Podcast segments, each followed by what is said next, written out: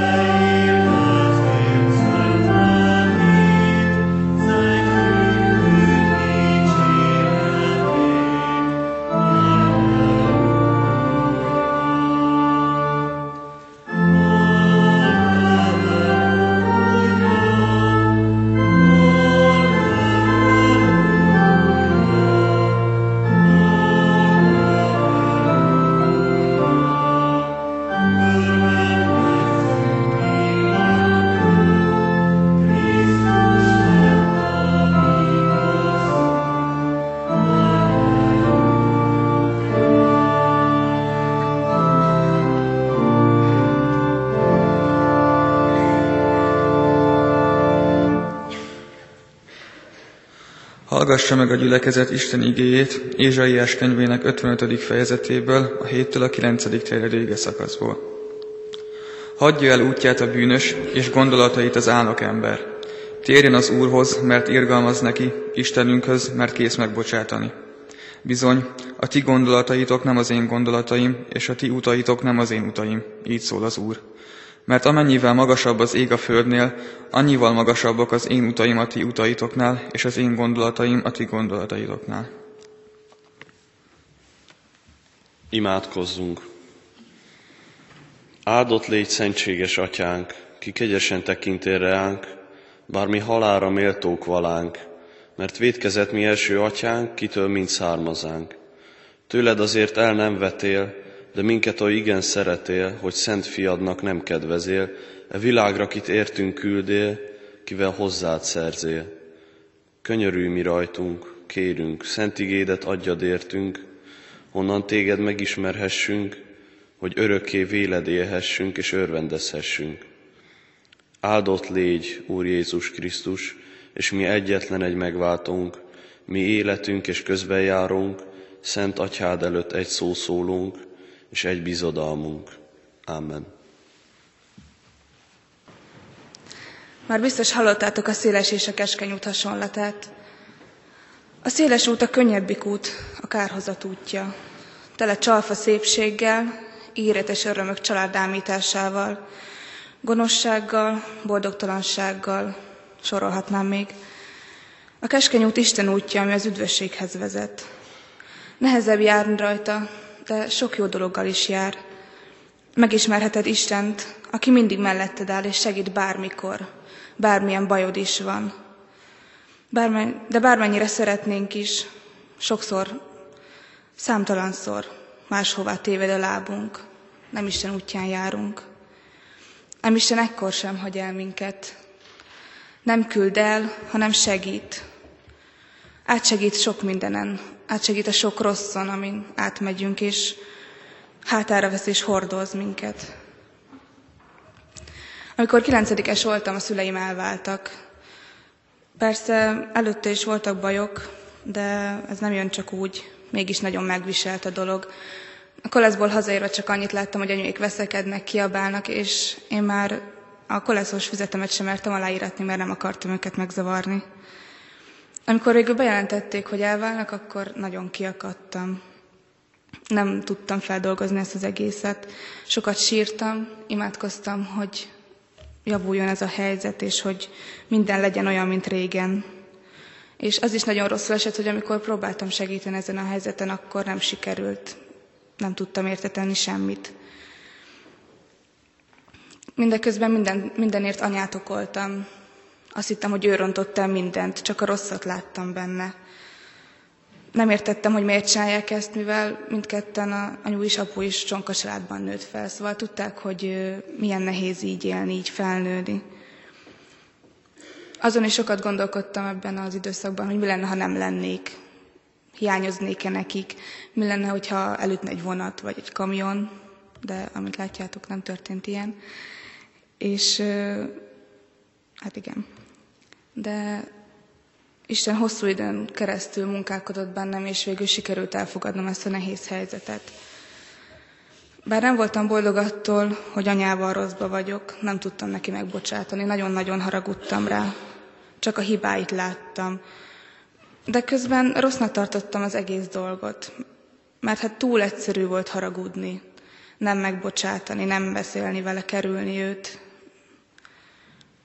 Ismerős, nem? Ez is egy széles út, ami megkeserítette volna az életemet. De Isten csodálatos dolgot tett velem.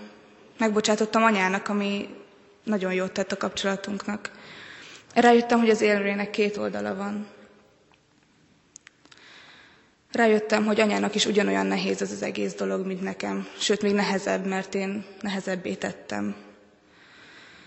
Isten ráterelt a keskeny útra, az ő útjára, amit békességet hoz az ember életébe, az én életembe is.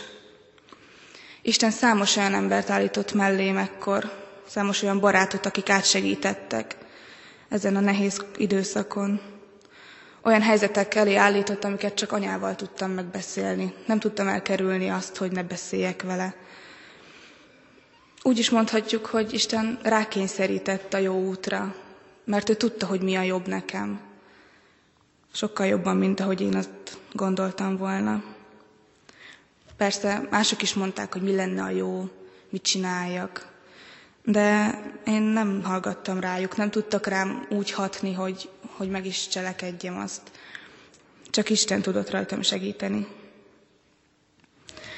Megbocsátani nem könnyű, és nem mondom, hogy felhőtlen a kapcsolatom anyukámmal, de több mindent megbeszélünk, és több mindent mondunk el egymásnak, mint az előtt.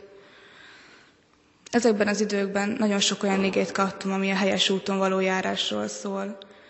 Még jóval azelőtt konfirmációkor kapott igém is, a példaveszétek 2.20. Te pedig a jóknak útját járd, és csak az igazaknak ösvényét kövesd. Nem mondom, hogy mindig a helyes úton járok, de próbálkozom, és Isten látja az erőfeszítéseimet. Tudja, hogy mindent megteszek azért, hogy jó kapcsolatban legyek anyukámmal, még ha nem is mindig megy. És megbocsát nekem a hibáimért. Kívánom nektek, hogy ti is megismerjétek, és megtapasztaljátok Isten dicsőségét. Ámen. Helyünkön maradva imádkozzunk. Mennyei atyánk, az emberi kapcsolataink útján járva könnyű a széles utat választani. Ezen a széles úton sokféle lehetőségünk van. Lehetőségünk van arra, hogy háborogjunk, arra, hogy ellenszegüljünk, arra, hogy utáljunk valakit, arra, hogy megvessük embertársainkat, lenézzük származásuknál, tulajdonságaiknál, fogyatékosságaiknál, gyengeségeiknél fogva. Sokan vagyunk, akikkel szemben mások tehetik meg ugyanezt Van, ahol kereszténységünkért üldözhetnek.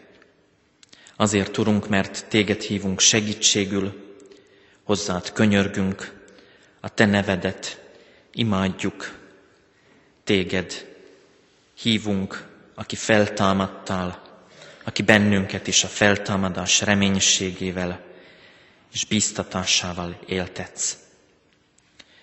Segíts bennünket, Urunk, hogy merjük a nehezebb utat választani, a követésedet emberi kapcsolatainkban is.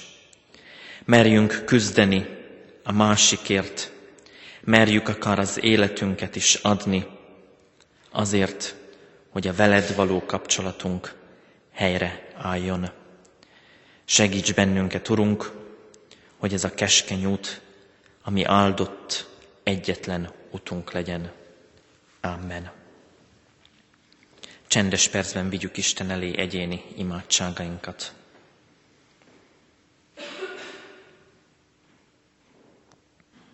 Felemeljük hozzád, Urunk, szívünket, és fennállva szólítunk meg. Mi, Atyánk, aki a mennyekben vagy, szenteltessék meg a Te neved. Jöjjön el a Te országod, legyen meg a Te akaratod, amint a mennyben, úgy a földön is. Minden napi kenyerünket add meg nékünk ma, és bocsáss meg védkeinket, miképpen mi is megbocsátunk az ellenünk védkezőknek. És ne vigy minket kísértésbe, de szabadíts meg a gonosztól, mert tiéd az ország, a hatalom és a dicsőség mind örökké. Amen. Istennek népe áldjon meg és őrizzen meg téged az Úr. Világosítsa meg az Úr az ő orcáját te rajtad, és könyörüljön te rajtad. Fordítsa az Úr az ő orcáját te reád, és adjon békességet néked. Amen.